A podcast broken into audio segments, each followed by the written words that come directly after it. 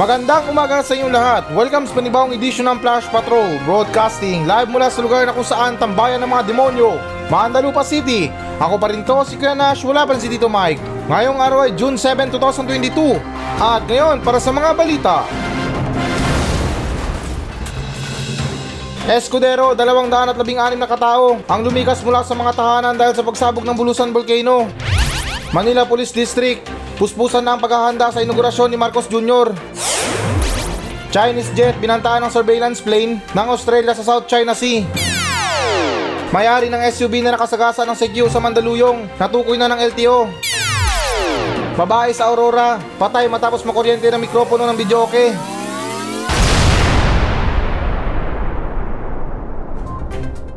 Cheese Escudero, iniulat ang dalawang daan at labing anim na katao ang lumikas mula sa tahanan dahil sa pagsabog ng Bulusan Volcano.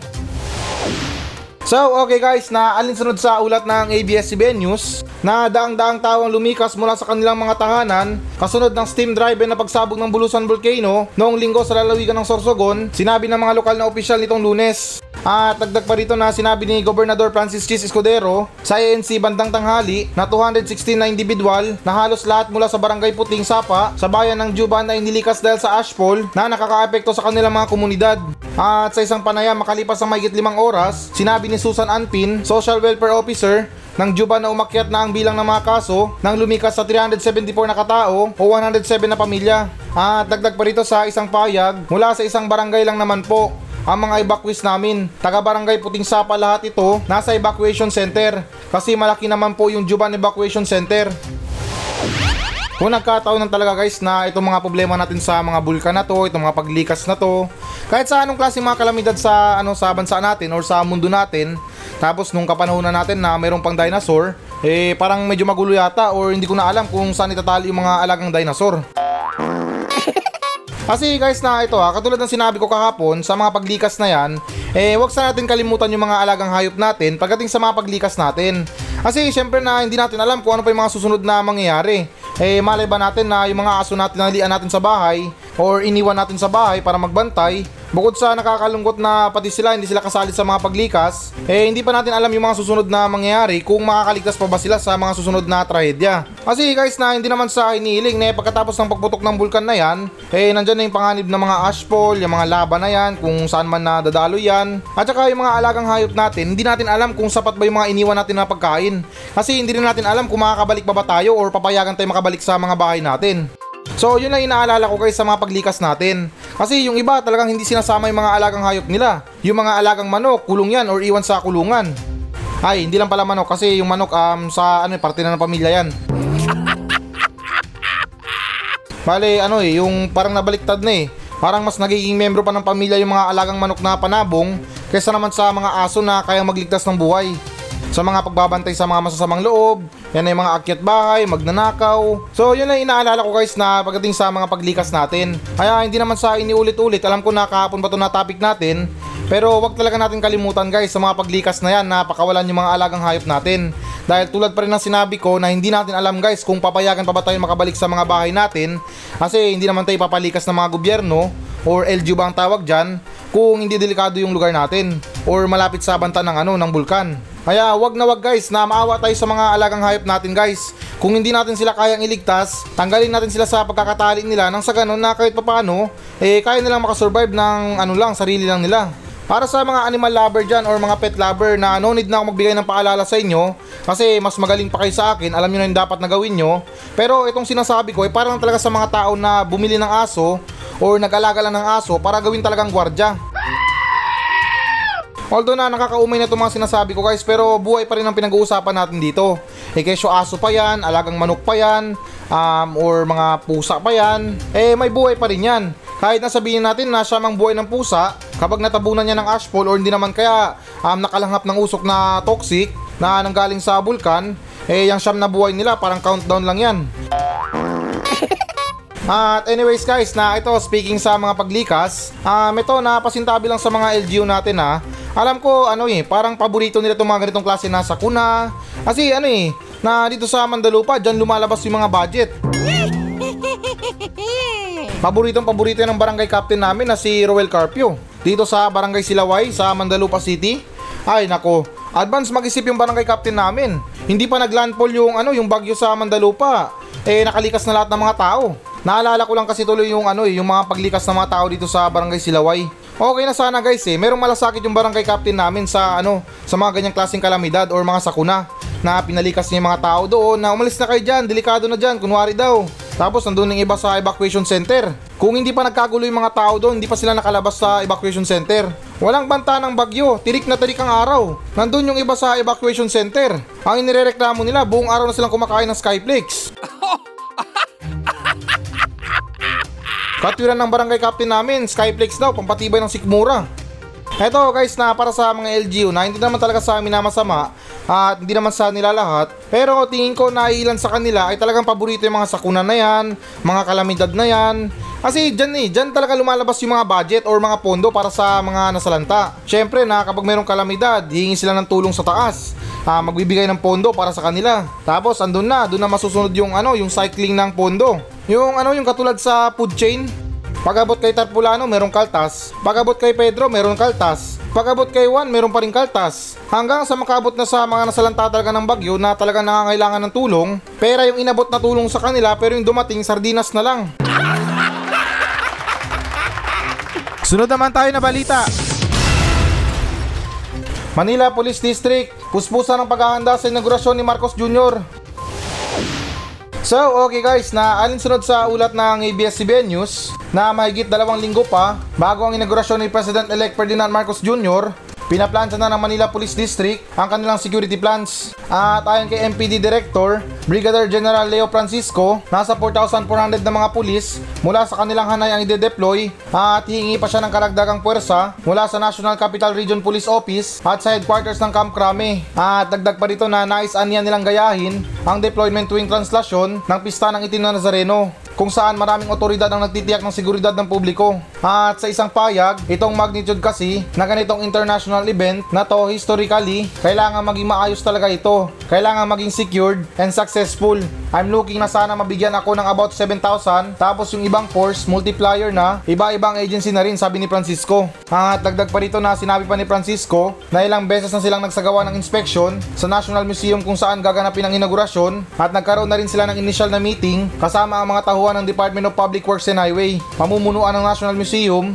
Department of Interior Local Government at ang team ni Marcos. Sa inilatag na security plans, kasama sa inirekomenda ng MPD na pansamantalang isara ang kalsada ng P. Burgos Street at Calao Avenue mula Top Avenue hanggang Ross Boulevard habang maglalabas din ng rerouting plan. At kalagi pa rin ito na wala namang namomonitor sa ngayon na banta sa seguridad ang MPD pero hindi sila nila nagpapakampante at patuloy na pinapataas ang presensya ng mga pulis sa matataong lugar. Yan, ganyan dapat. Pero nakakalungkot.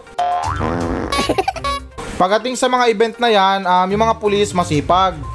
Hindi naman talaga guys sa ano ha, namumuro sa mga kapulisan natin. Pero tingin ko na yan talagang sinumpaan nila or yan talagang trabaho nila ang magbantay or um, gawing secured yung ano nila, yung binabantayan nila.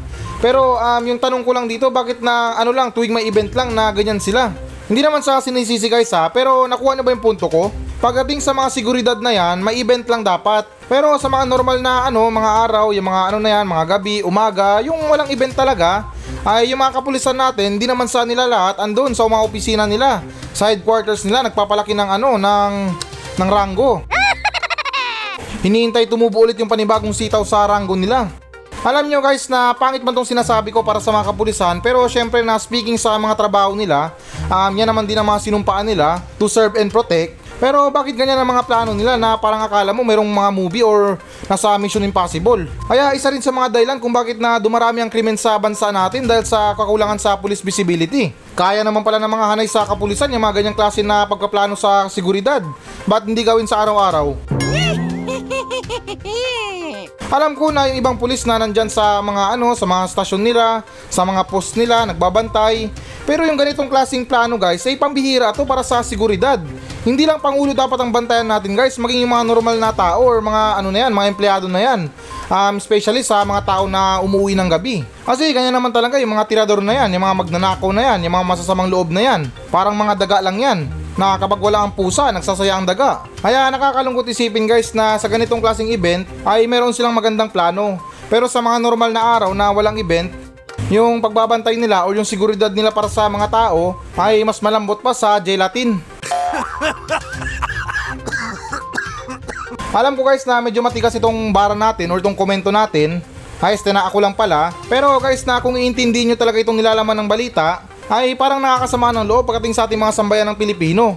Pagdating sa mga event ng mga pangulo, mga ano na yan, nandyan yung mga kapulisan, nagbabantay talaga. Hindi naman sa pinapalandakan ha, pero sino ba nagpapasahod sa kanila? 'Di ba taong bayan? Dito sa Mandalupa talagang kinakainisan ng mga kapulisan yan eh. Kapag sinasabihan sila na taong bayan ang nagpapasahod sa inyo, kami mga taong bayan. Yung mga pulis dito sa Mandalupa namamaril agad. Kaya kapag napunta kayo sa Mandalupa eh, talagang wag yung gagawin yan. Or este na what I mean na wag yung sasabihin yan. Dahil baka kayo ang tinagurian na unang pasok sa Mandalupa at huling pasok na rin sa Mandalupa. At ganun pa man guys na ito dagdag ko na rin na agaw atensyon sa sinabi ng general na to na si Leo Francisco na nais niya daw gayahin yung deployment tuwing may translasyon ng pista ng itim na Nazareno. Baka trip nilang ipagpasan si Marcos ng malaking krus. Tapos konting barnis na rin sa muka para ano parang translation talaga ng itim na Nazareno. Pero syempre guys na biro lang yon. Pagdating sa mga ganyang klaseng plano ay talagang kailangan talaga yan. Lalo't itong si Bongbong Marcos ay talagang pangulo na. Pagdating sa kaligtasan ng isang pangulo, eh pabor talaga ako na bigyan talaga ng maximum na ano, na seguridad. Walang excuse yan guys dahil talagang napaka-importante ng pangulo sa bansa natin. Pero syempre guys, sa kabila din ng sinabi ko kanina na wag sana kalimutan ng mga kapulisan na magbigay din ng sapat na protection or seguridad. Hindi yung maglalabas sila ng mga plano nila na talagang napakaganda pag mayroong mga event lang. Pero pag wala, andun lang sa mga opisina nila, sa mga police station, hayakay lang. Hindi naman din talaga sa amin na masama eh kaya nyo pala maglabas ng mayigit 7,000 ng mga kapulisan. Pero bakit sa mga normal na araw parang bilang lang sa mga daliri yung mga pulis na nakikita? Tapos sa iba, minsan na nga lang makakita ng pulis, nagse-cellphone pa. Sunod naman tayo na balita. Chinese jet binantaan ng surveillance plane ng Australia sa South China Sea. So, okay guys, na alinsunod ulit sa ulat ng ABS-CBN News na mapanganib na hinarang ng isang Chinese fighter jet ang isang Australian Maritime Surveillance plane sa South China Sea na nagdulot ng panganib sa sasakyang panghimpapawid at mga tripulante nito. Ayon sa Australian Defense Department at dagdag pa rito na sinabi ng departamento noong linggo na naharang ng Chinese J-16 aircraft ang isang Australian P-8 Poseidon noong May 26 habang nagsasagawa ito ng routine maritime surveillance sa international airspace na pinagtatalunang anyong tubig. At kalagi pa rin ito na sinabi ng punong ministro Anthony Albanese na ang gobyerno ng Australia ay nagtataas ng mga alalahanin tungkol sa insidente sa gobyerno ng China. Okay, so ito speaking sa mga soberanya or itong mga privacy natin sa mga bansa-bansa. Um, guys, na para sa akin na alam ko na medyo mahirap na i-explain to pero pagdating sa mga bansa na yan, ba't di na lang kaya magtulungan na lang tayo or magkaisa na lang tayo? Na kung bakit na mayroon pa dapat na hidwaan sa mga ganyang klase na privacy na yan, na uy, pumasok ka dito sa amin, wala kang paalam, ganyan, nagsusurveillance ka sa amin, nag-iispiya ka. Alam ko sa mga personal na buhay natin ay nakakainis yan, lalo't sa mga lugar natin or bahay natin. Na kung meron tayong mapapansin na umaaligid-aligid sa bahay natin, ay nakakainis yan or parang, ano ba, parang banta sa buhay natin yan. Pero sa kanyang klase na mga pagdipad lang or mga surveillance, ba't di na lang kaya palampasin na lang natin? Total, hindi naman talaga literal na mga magnanakaw yan para may kunin sa atin. At yung punto ko na rin dito na maliit na issue lang talagang pinapalaki pa. Alam nyo guys, sa ganitong klaseng problema, pwede talaga itong mauwi ito sa mga gera na iilan sa atin na hindi talaga gugustuhin na kung magkaroon man ng gera. Kaya ganun pa man guys, sa ganitong klase na usapin na to, ba't di na lang kaya magkaisa na lang tayo or magtulungan na lang tayo para sa mga pangsiguridad sa buong mundo? Sa nangyayaring seguridad kasi parang ano eh, parang merong naligaw na saranggola na lumilipad sa lugar nyo tapos pinabagsak nyo. Ewan ko lang talaga guys ha kung tungkol sa mga ganyan na surveillance na yan na kung meron pang mas malalim na dahilan dyan kung bakit na yung ilang bansa ay masailan pagdating sa mga ganyang klase na pag-iispiya. Kasi sa katulad ko na may pagka-ignorante na rin or walang alam sa nangyayari, ang um, pabara-bara na lang sa mga sinasabi ko, eh yung ano lang, yung nilalaban ko lang dito, kung walang nanakaw sa akin na literal na bagay, Ba't ako magre-reklamo? Kung gusto niyo lumipad dyan sa area ko, walang problema hanggang sa magsawa kayo. Huwag lang kayo magtapon ng basura. Diyan tayo magkakaproblema kapag nagtapon kayo ng basura sa lugar ko. Pero kung papasyal lang kayo, mag-iikot-ikot lang kayo, ay pagdating sa akin, okay lang yan. Baka kung matuwa-tuwa pa ako, mayroon pa kayong pa-shoutout galing sa akin na gamit ang bato. Sunod naman tayo na balita. May-ari ng SUV na nakasagasa sa isang security guard sa Mandaluyong, natukoy na ng LTO. So, okay guys, na alinsunod sa ulat ng GMA Network, palabas na ng showcase order ang Land Transportation Office, National Capital Region, laban sa may-ari ng SUV na nahuli cam na nag-hit and run sa isang gwardya na nagmamando ng trapiko sa Mandaluyong City noong linggo. At dagdag pa rito na nagpapagaling na sa ospital ang biktima na si Christian Joseph Loralde dahil sa tinamong pinsala sa katawan. At una rito na natukoy ng Mandaluyong pulis ang nakasagasang sasakyan na isang white Toyota RAV4 na may plakang NCO 3781. Pero hindi pa batid ng LTO kung ang may-ari ng sasakyan ang siya ring nagmamaneo ng mangyari ang insidente.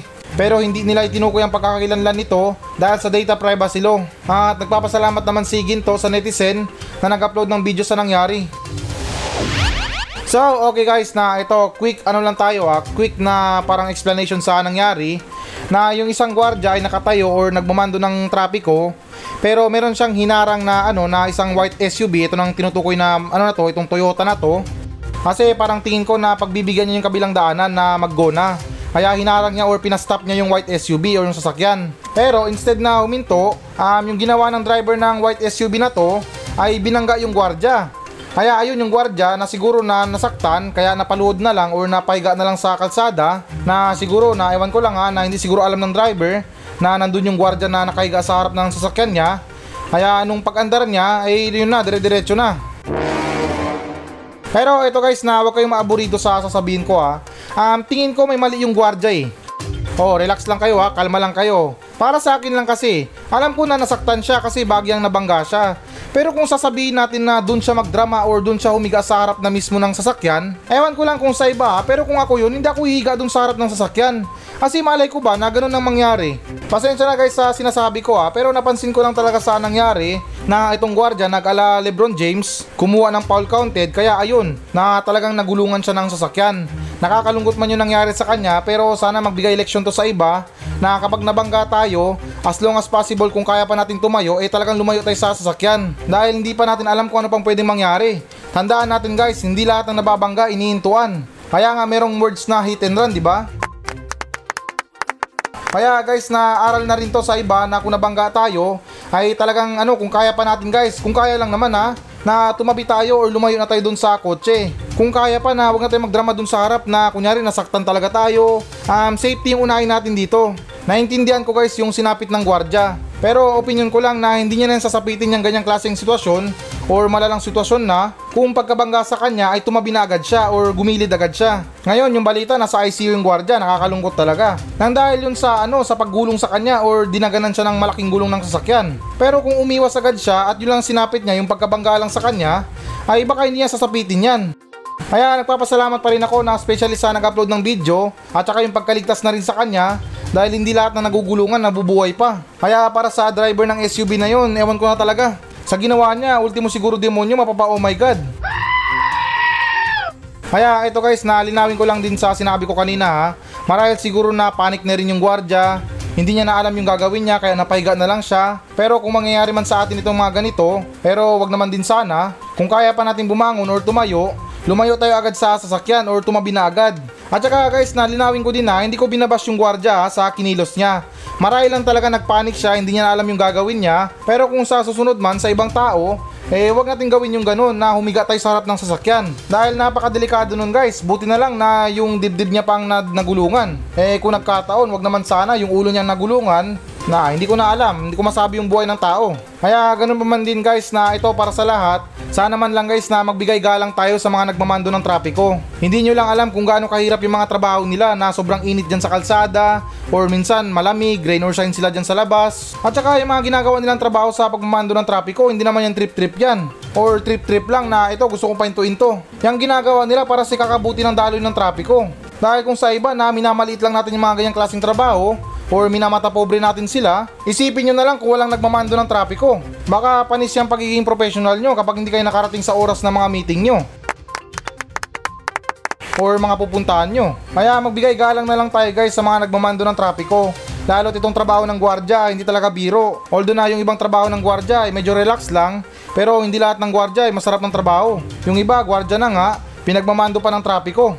Kaya guys, na gusto ko lang malinaw ha, bago ko iwan ng balita na to, ay wala po akong binabash na tao, wala akong sinisisi na tao. Pero sa nangyaring insidente ay magsilbing aral lahat sa atin to. Na una, galangin ng mga traffic enforcer, itong mga nagbamando ng mga trapiko. Dahil tulad ng sinabi ko, itong ginagawa nila para sa ikakabuti ng daloy ng trapiko. Pangalawa dito, sa nangyaring kawawang gwardya, hanggat kaya pang tumayo, lumayo agad. At kung babagsak man tayo, eh wag tayong tumumbok dun mismo sa harap ng sasakyan. Dahil blind spot yan ng driver, hindi niya makita kung may tao ba or wala. At syempre guys, na hiningi ko na rin yung hustisya para sa kapwa ko gwardya dahil yung sinapit niya hindi talaga katanggap-tanggap. Sunod naman tayo na balita. Babae sa Aurora, patay matapos makuryente sa mikropono ng videoke. So, okay guys, na alinsunod sa ulat ng GMA Network, na patay ang isang babae matapos makuryente sa mikropono ng videoke sa Aurora. Sa mismong bahay ng biktimang si Mary Jane Makahipay, naganap ang insidente sa Barangay 1 Poblacion. At dagdag pa rito na kwento ng asawa ni Mary Jane na si Matt na nauna siyang nabiktima ng grounded na mikropono. Pero maswerte siyang nakaligtas dahil nahila agad ito ng kanyang ina. Nang dumating ang kanyang misis, hinawakan din ng mikropono pero bigla siyang nanigas at sumubsob. Naisugod pa si Mary Jane sa ospital pero namatay din to kinalaunan. Ito na talaga yung sinasabi ko guys na yung dapat nakakatuwaan lang ay nauuwi pa sa mga trahedya. Sa ganitong klaseng usapin guys sa mga mikropono, alam ko na parang common na to na problema sa mga mikropono ng video okay. Kung hindi yung problema na batingting ng mic, eh yung grounded. Kasi syempre sa mga pagkanta na yan, hindi natin maiwasan yung laway natin tumatalsik. Kaya siguro din na yung laway o yung tubig ay naiipon dun sa mikropono kaya ayun nagkakaroon ng grounded. Pero sana man lang sa mga manufacturer ng ano na yan, ng mga video okay na yan or gumagawa ng video okay pala, sana man lang na mamili kayo or pumili kayo ng maganda or mabuti-buti na mikropono. Kaya nakakalungkot talaga sa balita na to guys na yung simpleng katuwaan lang or yung dapat na katuwaan lang ay nauuwi pa sa mga trahedya dahil sa ganyang klase na mga depektibong ano, mga mikropono. Pero dito guys na alam nyo ba sa Mandalupa, may parehong insidente din nang nangyari dito. Pero hindi tungkol sa grounded na mikropono, kundi tungkol to sa sintunado na boses na nabuisit na yung kapitbahay, kaya ayun, sinaksak. Alam ko na ilan sa inyo dyan ay may mga ganyang klaseng kapitbahay. Yung tipo na akala mo kung makapag-video okay, parang nakikita na kayo sa bahay nila. Sa sobrang ingay, abot sa kabilang bahay. Eh, okay lang sana kung maganda yung boses, nakaka-relax. Pero yung iba, sa mga boses, talagang pambira. Tapos yung mga kursunada pa nila mga kanta, sobrang tataas pa. Alam niyo yung mga boses na ano na sintonado talaga, yung nagpapasikat na pilit lang na kumanta. Kung mapapakinggan nyo guys na parang kayong magkakaroon ng instant na ear cancer. Marami ng klaseng insidente sa mga videoke dito sa Mandalupa guys na yung iba na uwi talaga sa trahedya. Hindi yan ang dahil sa depektibong videoke or mikropono kundi nang dahil lang sa mga depektibong boses. Meron yung iba pinana, yung iba binato ng tsinelas, binato ng bato, harap-harapang pananampal dahil sa sobrang inis. Eto guys na hindi naman sanang himasok sa mga talento nyo ha. Alam ko na maganda yung boses nyo sa mga pagkanta pero syempre na konting disiplina din. Pagdating sa mga pagkakanta natin sa video okay. Alamin natin yung tamang oras guys sa paggawa ng ingay dahil hindi lang tayo nakatira sa barangay. At saka laging isipin guys na hindi lahat ng mga tao ay natutuwa sa ganyang klaseng ingay. Especially sa mga video okay na yan. Kaya hanggat maaari na stay low lang yung mga boses natin, um, gawing smooth lang yung pagkanta, huwag ilabas talaga yung talento natin dahil yung mga totoong talento na yan ay doon kumakanta sa The Voice Philippines. Hindi lang pang kanto-kanto. Kasi pansin ko sa mga video okay na kahit maganda yung boses natin, pumapangit pa rin ng bagya dahil sa medyo mumurahin na sound system. Kaya wag talaga natin ilabas yung best natin sa mga pagkanta kung ayaw natin mauwi yung simpleng kantaan lang sa pananaksak. Hindi, biro lang na dito lang yung sa Mandalupa. At saka condolence na rin pala sa pamilya ng babae na namatay dahil sa mikropono na to. At ganoon na rin guys na magsilbing aral na rin to sa atin na kapag meron ng problema yung mikropono, eh wag nang gamitin. So ayan guys, ito na ang pinakahihintay nyo. Magbabasa na tayo ng audience mail.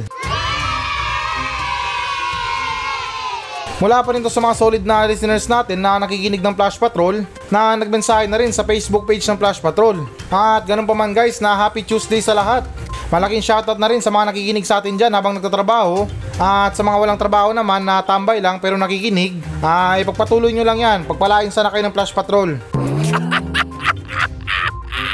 So okay guys, na dito na tayo sa nagmensahe sa atin. Na itong mensahe na to ay nagmula kay Christy Villanueva Ito ang sinabi niya, Kuya Nash. Tanong ko lang po kung pabor ka rin ba sa mandatory na ROTC. Sana mapansin mo po ito. God bless po. Ah, okay. So, ako, oo, pabor ako sa ROTC. Or ano ba, mandatory ROTC. Pero lang sa ibang opinion nyo guys ha, pero para sa akin na pabor ako sa mga ganyan. Kasi unang-una sa lahat na mahasa ng isang tao or isang estudyante yung disiplina. Pinaka-importante yan sa pagkatao ng isang tao yung disiplina. Dahil wala man akong ganong alam pero tingin ko sa mga training ng sundalo ay meron yan silang ugali na ano na maximum tolerance. Yan naman talaga importante sa pagkatao ng isang tao eh. Yung tipo na hindi basta-basta na bumabanat, hindi basta-basta nananapak, kahit na punong-puno na siya sa sarili niya. Kasi guys na yung mga pagkainitin ng ulo ng mga Pilipino ay minsan na dyan talaga nauuwi yung pagkamatay ng isang tao. Dahil syempre na hindi napigilan yung sarili, napatay, nasaksak, nabaril. Kaya kung meron tayong disiplina sa sarili natin, eh kahit paano na may iwasan natin konti ang ganyang klaseng gulo. At saka guys na ito tanong ko lang ha, sa mga nagre-reklamo tungkol sa ROTC, ano bang malakas na dahilan nyo kung bakit na ayaw nyo sa mga ganyan? Simpleng training lang naman yan eh. Hindi porket na nag-ROTC ka, isasabak ka na agad sa gera. Ano lang yan na basic training lang yan para sa mga sundalo nang sa ganun, kahit paano na kung magkagipitan man sa mga gera na yan or kaguluhan, ay yung gobyerno ay merong mahahatak na sundalo or makikipaglaban sa bansa natin. At saka may konting kaalaman na rin tayo sa mga gera na yan or sa mga firing na yan. At ganun din sa mga survival na yan. At hindi lang yung mga puro jowa nyo lang mga pinapiring nyo. Kaya muli na ako, pabor talaga ako sa ROTC kahit na medyo labag to sa kalooban ng iba or sa mga estudyante dyan. Pero guys na kung maniwala man kayo hindi, ay malaki talaga ang benepisyo para sa pagkatao ng isang estudyante ang pagsabak sa mga training na yan katulad ng mga sundalo. Dahil importante talaga yung pag-uugali ng isang tao. At muli na para din sa mga tao na ayaw or sa mga student na ayaw sa ROTC, isang araw guys na marirealize nyo rin kung gaano ka-importante itong ROTC na to. Dahil hindi naman sa inihiling kapag binagsakan or hinulugan tayo ng bomba sa bansa natin. Baka yung walang training sa ROTC nakatayo pa rin. Kaya sige kayo, hindi naman sa tinatakot kayo pero sa oras ng kagipitan na yan, tulad ng mga gera na yan, baka yung mga katawan nyo, maging karne norte yan.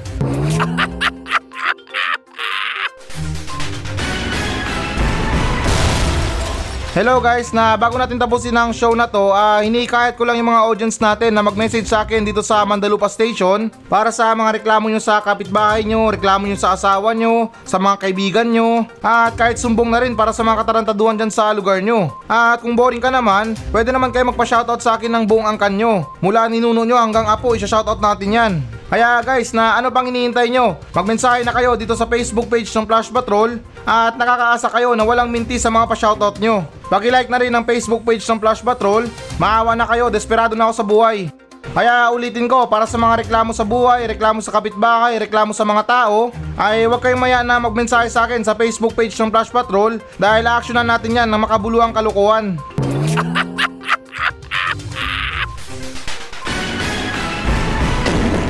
So yan muna mga balita ng Flash Patrol sa araw na to. Maraming salamat sa pakikinig. Ako pa rin to, si Kuya Nash. At maraming salamat ulit. Wala pa rin si Tito Mike. Masayang masaya ako. At goodbye!